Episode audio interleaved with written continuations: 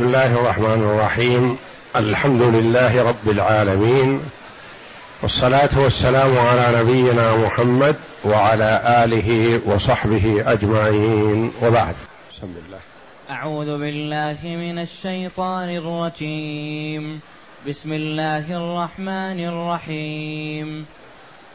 أيود أحدكم أن تكون له جنة من نخيل وأعناب تجري من تحتها الأنهار له فيها من كل الثمرات له فيها من كل الثمرات وأصابه الكبر وله ذرية ضعفاء فأصابها إعصار فيه نار فاحترقت. كذلك يبين الله لكم الآيات لعلكم تتفكرون. هذه الآية الكريمة من سورة البقرة جاءت بعد قوله جل وعلا ومثل الذين ينفقون أموالهم ابتغاء مرضات الله وتثبيتا من أنفسهم كمثل جنة بربوة. الآية. ثم قال تعالى أيود أحدكم أن تكون له جنة من نخيل وأعناب تجري من تحتها الأنهار له فيها من كل الثمرات. المثل الأول مثل للمنفق في مرضات الله عن إيمان وقناعة واحتساب للثواب. فالله جل وعلا يعطيه اضعافا مضاعفة. والآية هذه مثل لمن أنفق اولا في مرضاه الله ثم نكص وعمل بمعصية الله فيخسر كل ما أنفقه. والله جل وعلا كثيرا ما يذكر أهل الجنة ثم أهل النار أو أهل النار ثم أهل الجنة. يذكر المتقين يذكر الفجار يذكر المنفقين في سبيله وفي مرضاته ثم يذكر المرائين والمنافقين. ليقارن العاقل بين هؤلاء وهؤلاء ويختار السبيل الذي فيه النجاة في الدنيا والآخرة. ويسأل الله جل وعلا التوفيق والسداد لأن المرء لا يهدي نفسه. وإنما الهداية بيد الله جل وعلا. فالله جل وعلا أقام الحجة على الخلق ببيان طريق الخير وطريق الشر. أرسل الرسل وأنزل الكتب وأقام الله الحجة على خلقه. فمنهم من وفقه الله جل وعلا وهداه ومنهم من عدل فيه جل وعلا ولم يظلمه ولم يوفقه. فالله جل وعلا لا يظلم الناس شيئا ولكن الناس أنفسهم يظلمون. والنبي صلى الله عليه وسلم يقول تركتكم على المحجة البيضاء فالطريق بين والمرء عليه أن يسأل الله جل وعلا التوفيق والسداد ويتضرع إلى الله جل وعلا ويسأله الثبات على الطاعة وحسن الختام لأن الأعمال بالخواتيم. والمرء لا يدري ما يختم له فيه ويضرع إلى الله جل وعلا بما ورد في القرآن والسنة ربنا لا تزغ قلوبنا بعد إذ هديتنا. ويسأل الله جل وعلا الثبات على الحق ويحرص على هذا ويجاهد نفسه في سبيل ذلك فيثبته الله جل وعلا كما قال تعالى يثبت الله الذين آمنوا بالقول الثابت في الحياة الدنيا وفي الآخرة ويضل الله الظالمين ويفعل الله ما يشاء. فهو جل وعلا يضرب الأمثال للناس وتلك الأمثال نضربها للناس وما يعقلها إلا العالمون. فالانسان يتأمل أمثال القرآن ويعرض نفسه على هذا وهذا ويسأل الله جل وعلا التوفيق والسداد.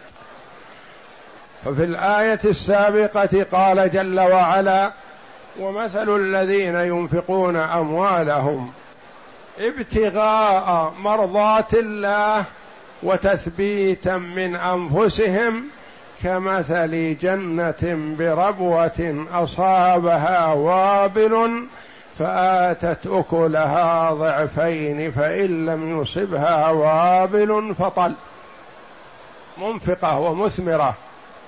ونفقتها مخلوفة لأنها تؤتي أكلها مضاعف. ثم المثل الآخر الذي في هذه الآية يقول الله جل وعلا أيود أحدكم؟ أيود أحدكم؟ أي أيحب؟ أيحب ويتمنى أحدكم أن يكون له هذا الشيء؟ أيود أحدكم أن تكون له جنة؟ مثل تلك الجنة. جنة من نخيل وأعناب تجري من تحتها الأنهار له فيها من كل الثمرات.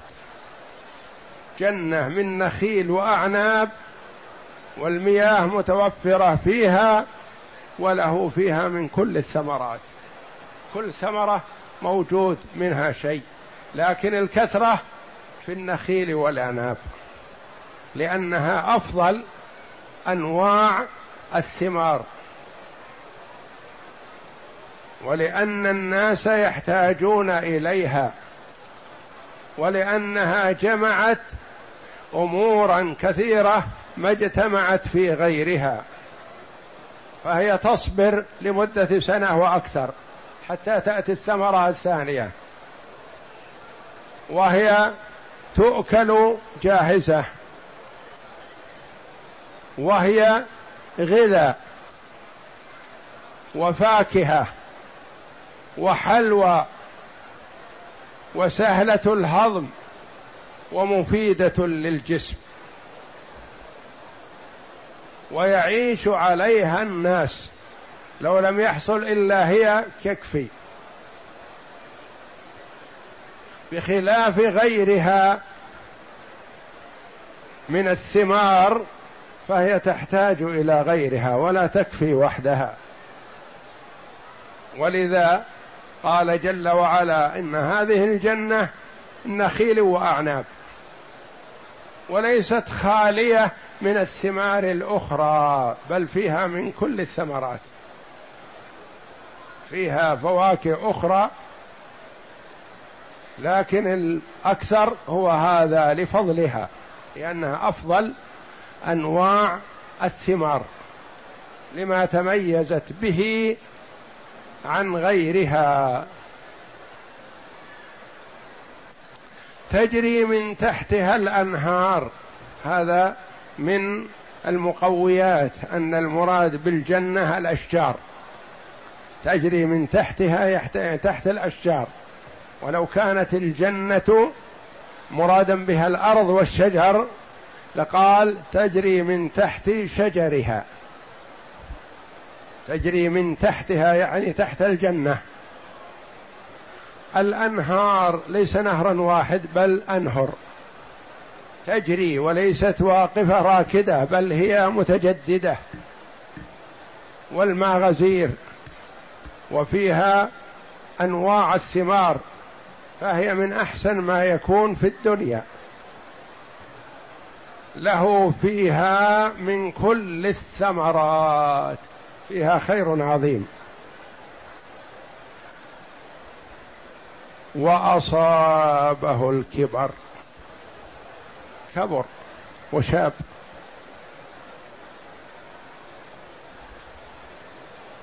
واعتمد عليها.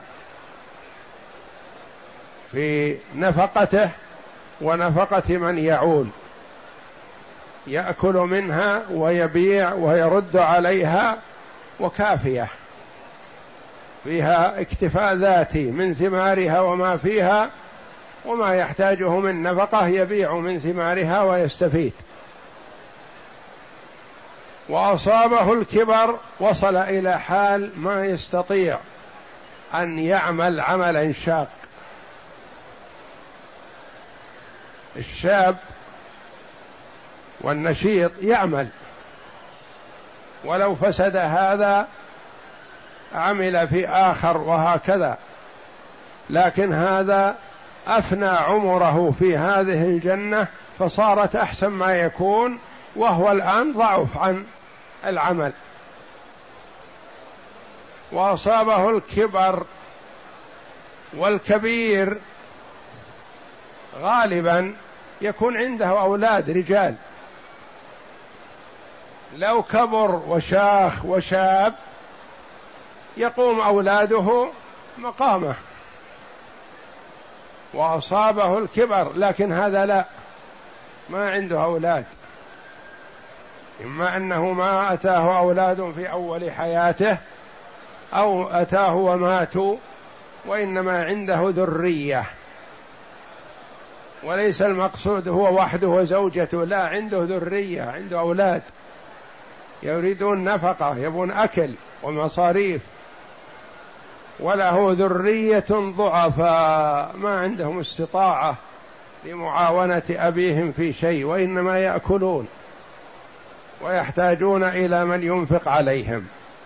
فالنفقة كثرت.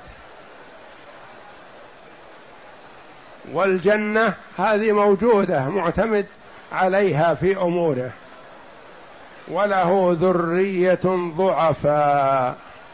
وكلمة ذرية تشعر بالكثرة لأن عنده ذرية عنده عدد من الأولاد الصغار. فأصابها إعصار فيه نار. الإعصار نوع من الريح الذي يثور من الأرض ما يأتي من فوق يثور من من الأرض. ثم يكون كأنه يتلوى. وتسمى الزوبعة. والزوبعة يقال أنها سيد من سادات الجن يريد أن ينتقل من مكان إلى مكان. والإعصار فيه شيء من العصر عصر الثوب. عند عصر الثوب يلوى ويلف حتى ينقط ما فيه من الماء يذهب. فكذلك هذا تراها كأنه ثوب يعصر. فأصابها إعصار وهذا الريح والزوبعة لكن هذا ليس إعصار فقط ريح فقط بل أضاف إليه فيه نار. وهذه متحركة وترتفع وتنتشر. ما يستطاع مكافحتها وليست قادمة من جهة واحدة. حتى ممكن أن تصادف أو تصادم بشيء ما. هذه تثور من الوسط وتنتشر. فأصابها إعصار فيه نار فاحترقت. ما سلمت من هذا الإعصار. كيف تكون حسرة هذا الرجل؟ تصور هذا هذا يكون يوم القيامة. حال هذا الرجل. حاله في الدنيا مثل لمثله يوم القيامة في الدار الآخرة. يكون أنفق وأعطى لكن أفسده. بماذا؟ بالرياء والسمعة أو بالمن أو ما أراد به وجه الله جل وعلا. أو بدل أول كان على حال مستقيمة يوم حينما كانت ثماره وأشجاره يانعه ويأكل منها ويستفيد حاله طيبة. لكنها تغيرت في الأخير تسلط عليه الشيطان وآذاه حتى صرفه. صرفه عن طاعة الله. والشيطان أقسم بعزة الله جل وعلا بأنه يتسلط على ابن آدم ويحاول إغواءه فبعزتك لأغوينهم أجمعين. إلا عبادك منهم المخلصين. جعلنا الله وإياكم من عباد الله المخلصين. تسلط عليه الشيطان فصرف اتجاهه. بعدما كان اتجاهه حسن وسيره مستقيم ويعمل بمرضاه الله تغير لسبب من أسباب الدنيا. وهكذا تتقلب الأحوال بعباد الله. فمن الناس من يكون أول أمره على حال مستقيمة ثم ينكث والعياذ بالله. ومن الناس من يكون حاله حال سيئة. في أول الأمر ثم يستقيم بإذن الله. والأعمال بالخواتيم. إن الرجل ليعمل بعمل أهل الجنة حتى ما يكون بينه وبينها إلا ذراع فيسبق عليه الكتاب فيعمل بعمل أهل النار فيدخلها. وإن الرجل ليعمل بعمل أهل النار حتى ما يكون بينه وبينها إلا ذراع فيسبق عليه الكتاب فيعمل بعمل أهل الجنة فيدخلها. وسحرة فرعون في أول النهار يقولون بعزة فرعون إنا لنحن الغالبون. وأمضوا حياتهم كلها في السحر وطاعة فرعون. ثم لما من الله جل وعلا عليهم بالإيمان وآمنوا بموسى وهارون واتبعوه واتبعوه ما تسلط عليهم فرعون وقتلهم. فهم شهداء أحياء عند الله يرزقون.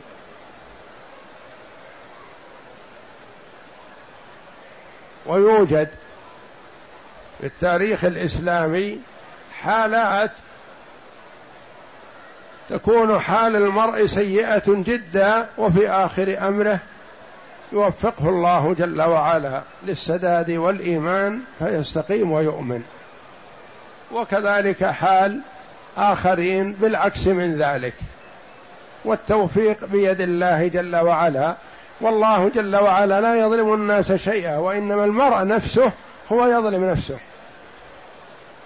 كالذي جاء أنه ربما عمل بطاعة الله ستين سنة ثم عند آخر حياته يجور في الوصية. فيهلك ويكون من أهل النار. الجور في الوصية من الكبائر. يحرم وارث أو يعطي وارث أكثر من حقه أو نحو ذلك يظن أنه ينفعه وهو يضر نفسه ويضر هذا الوارث أو الأجنبي.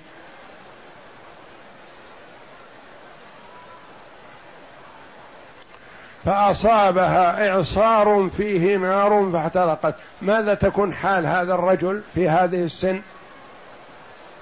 رجل كبير ما يستطيع يعمل وإلا لو كان في حال قدرته انتقل من هذا المكان إلى مكان آخر وزرع لكن ما يستطيع. ولا عنده من يساعده ويقوم بالعمل معه أو بدونه. عنده ذرية ضعفاء. وهذا الإعصار ليس فساد في بعض الثمار دون بعض. أو أنه فساد ثمرة ثمرة سنة. يرجى أن يجود في السنة الثانية. أصاب إعصار فيه نار فاحترقت ذهبت كلها.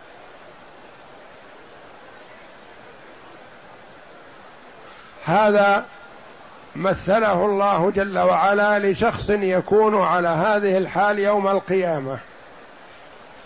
يكون له أعمال يرجو ثوابها فإذا التفت إليها وكان أحوج ما يكون إليها إذا هي هباء منثورا. كما قال الله جل وعلا في حق المرائين والكفار وقدمنا إلى ما عملوا من عمل فجعلناه هباء منثورا لا قيمة له. وكما تقدم أن الله جل وعلا يقول للمرائين حينما يجازي المؤمنين يقول للمرائين اذهبوا إلى من عملتم العمل من أجلهم لعلهم يعطونكم شيء. اذهبوا لمن رأيتم في عملكم فهل تجدون عندهم من شيء؟ لا والله ما يجدون. وإنما الجزاء والثواب عند الله جل وعلا في الدار الآخرة وحده سبحانه. هل أحد يود أن يكون بهذه المثابة؟ ما أحد لأن الهمزة للنفي ما يود أحد هذا ولا يريده ولا يحبه. لكن هذه حال بعض الناس يسعى لهذا فيقع فيه. كذلك يعني مثل هذا المثل وغيره من الأمثال يبين الله لكم الآيات. يبين لكم يضرب لكم الأمثال. وتلك الأمثال نضربها للناس. والإنسان بعض العلماء رحمهم الله إذا تدبر أمثلة القرآن فعجز عن فهم مثل من الأمثال بكى على نفسه. وقال لأن الله جل وعلا يقول ما يعقلها إلا العالمون. ما دام ما عقلها فليس بعالم.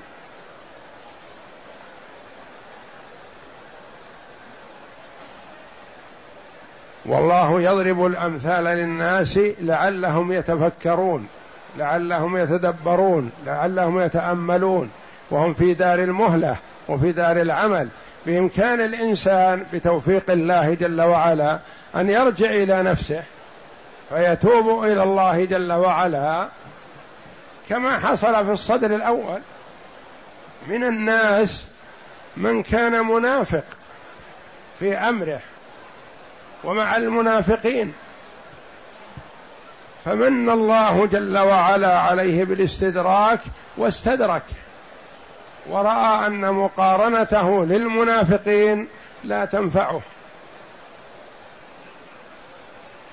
من الناس من يسير مع النبي صلى الله عليه وسلم في جهاده ومغازيه لهدف دنيوي. وهو غير مؤمن ولا موقن. وحينما تذاكر بعض المنافقين ما حالهم قال بعضهم لبعض إن كان محمد صادق فنحن أشر من الحمير. يعني لأننا ما صدقناه ما اتبعناه وإنما نسير معه هكذا من غير إيمان وتصديق. فسمعها غلام صغير معهم قال إي والله إنكم أشر من الحمير ما دام لم تؤمنوا وذهب بها مسرعا إلى النبي صلى الله عليه وسلم. قل ما أستطيع أن أكتم هذا للنبي صلى الله عليه وسلم من هؤلاء. فدعاهم النبي صلى الله عليه وسلم وقررهم بما قالوا فمنهم من تاب واستغفر وأناب وصار في هذا خير له. وكان يصل فصار يصل هذا الشاب الذي تسبب له في إخبار النبي صلى الله عليه وسلم ودعوة النبي له. ومنهم من استمر والعياذ بالله على غيه وضلاله. والعاقل ينظر. يفرق كل عاقل بين العمل الذي ينفعه والعمل الذي يضره. وطاعة الله جل وعلا واضحة جلية لمن وفقه الله. كذلك يبين الله لكم الآيات لعلكم تتفكرون. ما دمتم في دار المهلة ودار العمل ترجعون إلى الله وتصوبون تحسنون عملكم وتندمون على ما فرطتم. وكل ابن آدم خطا وخير الخطائين التوابون اللي يمن الله عليه بالتوبة يستغفر ويتوب ويندم ويحسن عمله ويحسن نيته ويجتهد في إصلاح نفسه. والمرء العاقل يتعاهد نفسه ينظر هل ميله ورغبته وهواه مع المنافقين والفجار والكفار والعصاة والظلمة أم أنه مع الأخيار ومع عباد الله الصالحين؟ إن كان مع الصالحين فيحمد الله على ذلك وينمي هذه الرغبة وهذه الميول. وإن كان بخلاف ذلك فيتراجع ويستغفر الله ويسأل الله جل وعلا الهداية والتوفيق. وكان الصحابة رضي الله عنهم يتهمون أنفسهم وكانوا إذا التقى بعضهم ببعض قال تعال نجدد إيماننا تعال نقوي إيماننا نتذاكر في طاعة الله وينصح بعضنا بعض ويرشد بعضنا بعض ويرغب بعضنا بعضا في الخير. وهؤلاء هم الذين استثناهم الله جل وعلا من الخسارة في سورة قصيرة عظيمة يقول عنها الإمام الشافعي رحمه الله لو ما أنزل الله على خلقه حجة إلا هذه السورة لكفتهم. والعصر إن الإنسان لفي خسر. مطلق الإنسان في خسارة. إلا من اتصف بهذه الصفات الأربع. إلا الذين آمنوا وعملوا الصالحات وتواصوا بالحق وتواصوا بالصبر. هذه مقياس ميزان يزن بها المرء نفسه ينظر. هل هو من المؤمنين مصدق بما بوعد الله ووعد رسوله؟ وهل هو ممن يعمل الصالحات عن إيمان وقناعة؟ وهل هو ممن يأمر بالمعروف وينهى عن المنكر؟ وهل هو ممن يوصي أخاه ويقبل الوصية ممن وصاه إلا الذين آمنوا وعملوا الصالحات وتواصوا بالحق وتواصوا بالصبر تواصوا من أفعال المشاركة. يعني توصيني وأوصيك. نتواصى بعضنا مع بعض. ما يقال هذا مثلا كبير ما يحتاج إلى وصية ولا يقال هذا صغير ما في فائدة الوصية له. وإنما يوصي بعضنا بعضا بطاعة الله لنكون ممن استثنى الله جل وعلا في هذه السورة العظيمة مع قصرها فهي أقصر سورة في القرآن. والعصر إن الإنسان لفي خسر إلا الذين آمنوا وعملوا الصالحات وتواصوا بالحق وتواصوا بالصبر. ثلاث آيات فقط. فعلى المؤمن الحريص على نجاة نفسه أن يتدبر آيات القرآن ويتأملها ويحاول أن يعرض نفسه عليها. هي ثابتة لكن يعرض نفسه يعرض عمله عليها. أهو من المتقين الطيبين أم هو من ممن هو بخلاف ذلك؟ قال البخاري عند تفسير هذه الآية قال عمر بن الخطاب رضي الله عنه يوما لأصحاب النبي صلى الله عليه وسلم. عمر رضي الله عنه إذا اجتمع بالصحابة يسألهم ويناقشهم ويطلب منهم العلم ولا يترفع بأنه أميرهم بل يسأل الصغير والكبير ويقول لابن عباس وهو غلام صغير لا تحقر نفسك لا تحقر نفسك قل ما عندك نعم. قال يوما لأصحاب النبي صلى الله عليه وسلم في من ترون هذه الآية نزلت أيود أحدكم أن تكون له جنة من نخيل وأعناب؟ قالوا الله أعلم. قالوا الله أعلم. والصحابة رضي الله عنهم كانوا في حياة النبي صلى الله عليه وسلم إذا سألهم النبي صلى الله عليه وسلم عن شيء قالوا الله ورسوله أعلم في حياته لأنهم يعرفون أنه ما سألهم إلا ليخبرهم. ما سألهم ليستفيد منهم عليه الصلاة والسلام أبد. وإنما يسألهم ليخبرهم. فيقولون الله ورسوله أعلم. بعد وفاته صلى الله عليه وسلم ما كانوا يقولون الله ورسوله أعلم. إذا سئلوا عن شيء قالوا الله أعلم. فسألهم عمر عن هذه الآية في من نزلت. هذا مثل. قالوا الله أعلم. فغضب عمر. قال قولوا نعلم أو لا نعلم؟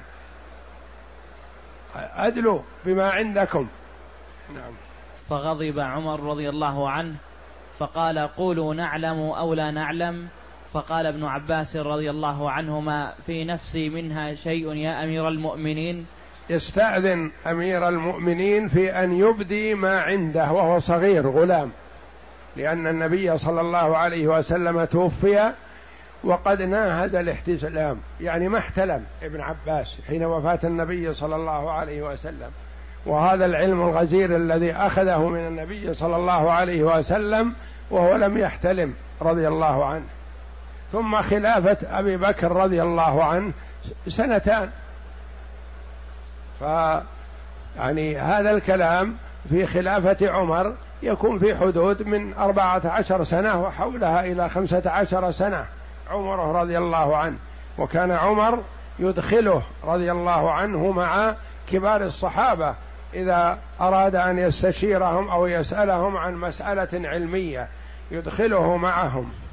لما عنده من الفقه والعلم ببركة دعوة النبي صلى الله عليه وسلم له فقد دعا له بقوله اللهم فقهه في الدين وعلمه التأويل. فكان آية في تفسير كتاب الله جل وعلا رضي الله عنه وأرضاه. نعم. فقال عمر رضي الله عنه يا ابن أخي قل ولا تحقر نفسك. يا ابن أخي لأنه ابن العباس. وقال العباس بمنزلة أخي وعبد الله صغير. فقال يا ابن أخي قل ولا تحقر نفسك. ما اللي عندك من علم أبده. أظهره. نعم. فقال ابن عباس رضي الله عنهما ضربت مثل مثلا بعمل فقال عمر رضي الله عنه أي عمل؟ أي عمل؟ عمل صالح أو عمل فاسد. قال هذا مثل ضربه الله جل وعلا للعباد في عمل. قال أي عمل؟ قله. نعم. فقال ابن عباس رضي الله عنهما لرجل غني يعمل بطاعة الله ثم بعث الله له الشيطان فعمل بالمعاصي حتى أغرق أعماله. وفي هذا الحديث هلك يعني كان يعمل بطاعة الله لأن عنده جنة فيها ثمار وخيرات مثلا وهو في نعمة ورغد من العيش. يعني مثل للغني المنفق في سبيل الله. ثم تسلط عليه الشيطان فأفسد عليه عمله فأغرقه. فهلك والعياذ بالله في وقت هو أحوج ما يكون إلى مثل هذه الجنة وفي هذا الحديث كفاية في تفسير هذه الآية وتبيين ما فيها من المثل بعمل من أحسن العمل الحديث في البخاري في صحيح البخاري فهو حديث صحيح. وتبيين ما فيها من المثل بعمل من أحسن العمل أولا بعد ذلك انعكس سيره فبدل الحسنات بالسيئات عياذا بالله من ذلك. فأبطل بعمله الثاني ما أسلفه فيما تقدم من الصالح واحتاج إلى شيء من الأول في أضيق الأحوال فلم يحصل منه على شيء وخانه أحوج ما كان إليه. ولهذا قال الله تعالى وأصابه الكبر وله ذرية ضعفاء فأصابها إعصار وهو الريح الشديد. فيه نار فاحترقت أي أحرق ثمارها وأبادها وأبادها وأشجارها فأي حال يكون حاله. وقد روى ابن حاتم عن ابن عباس رضي الله عنهما قال ضرب الله مثلا حسنا وكل أمثاله حسن.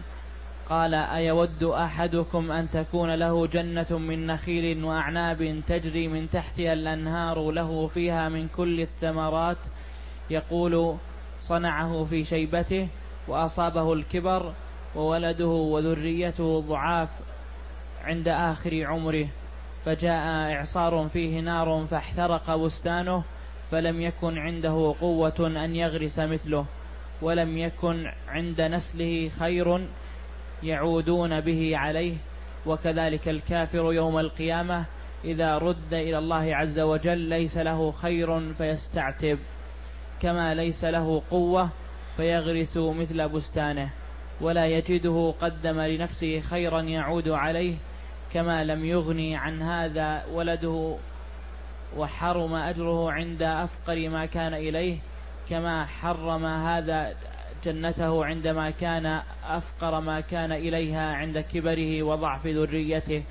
وكان رسول الله صلى الله عليه وسلم يقول في دعائه اللهم اللهم اجعل أوسع رزق أوسع رزقك علي عند كبر سني وانقضاء عمري. ولهذا لأنه إذا كان في حال ضيق مع الشباب والنشاط والقوة يعمل ويتحرك ويطلب الرزق لكن إذا قل الرزق وضعف المرء عن العمل فإنه يتحسر ويتعب. ولهذا سأل النبي صلى الله عليه وسلم ربه أن يكون أوسع رزقه رزق الله عليه عند كبر سنه ونهاية عمره عليه الصلاة والسلام. ولهذا قال الله تعالى كذلك يبين الله لكم الآيات لعلكم تتفكرون أي تعتبرون وتفهمون الأمثال والمعاني وتنزلونها على المراد المراد منها كما قال تعالى وتلك الأمثال نضربها للناس وما يعقلها إلا العالمون.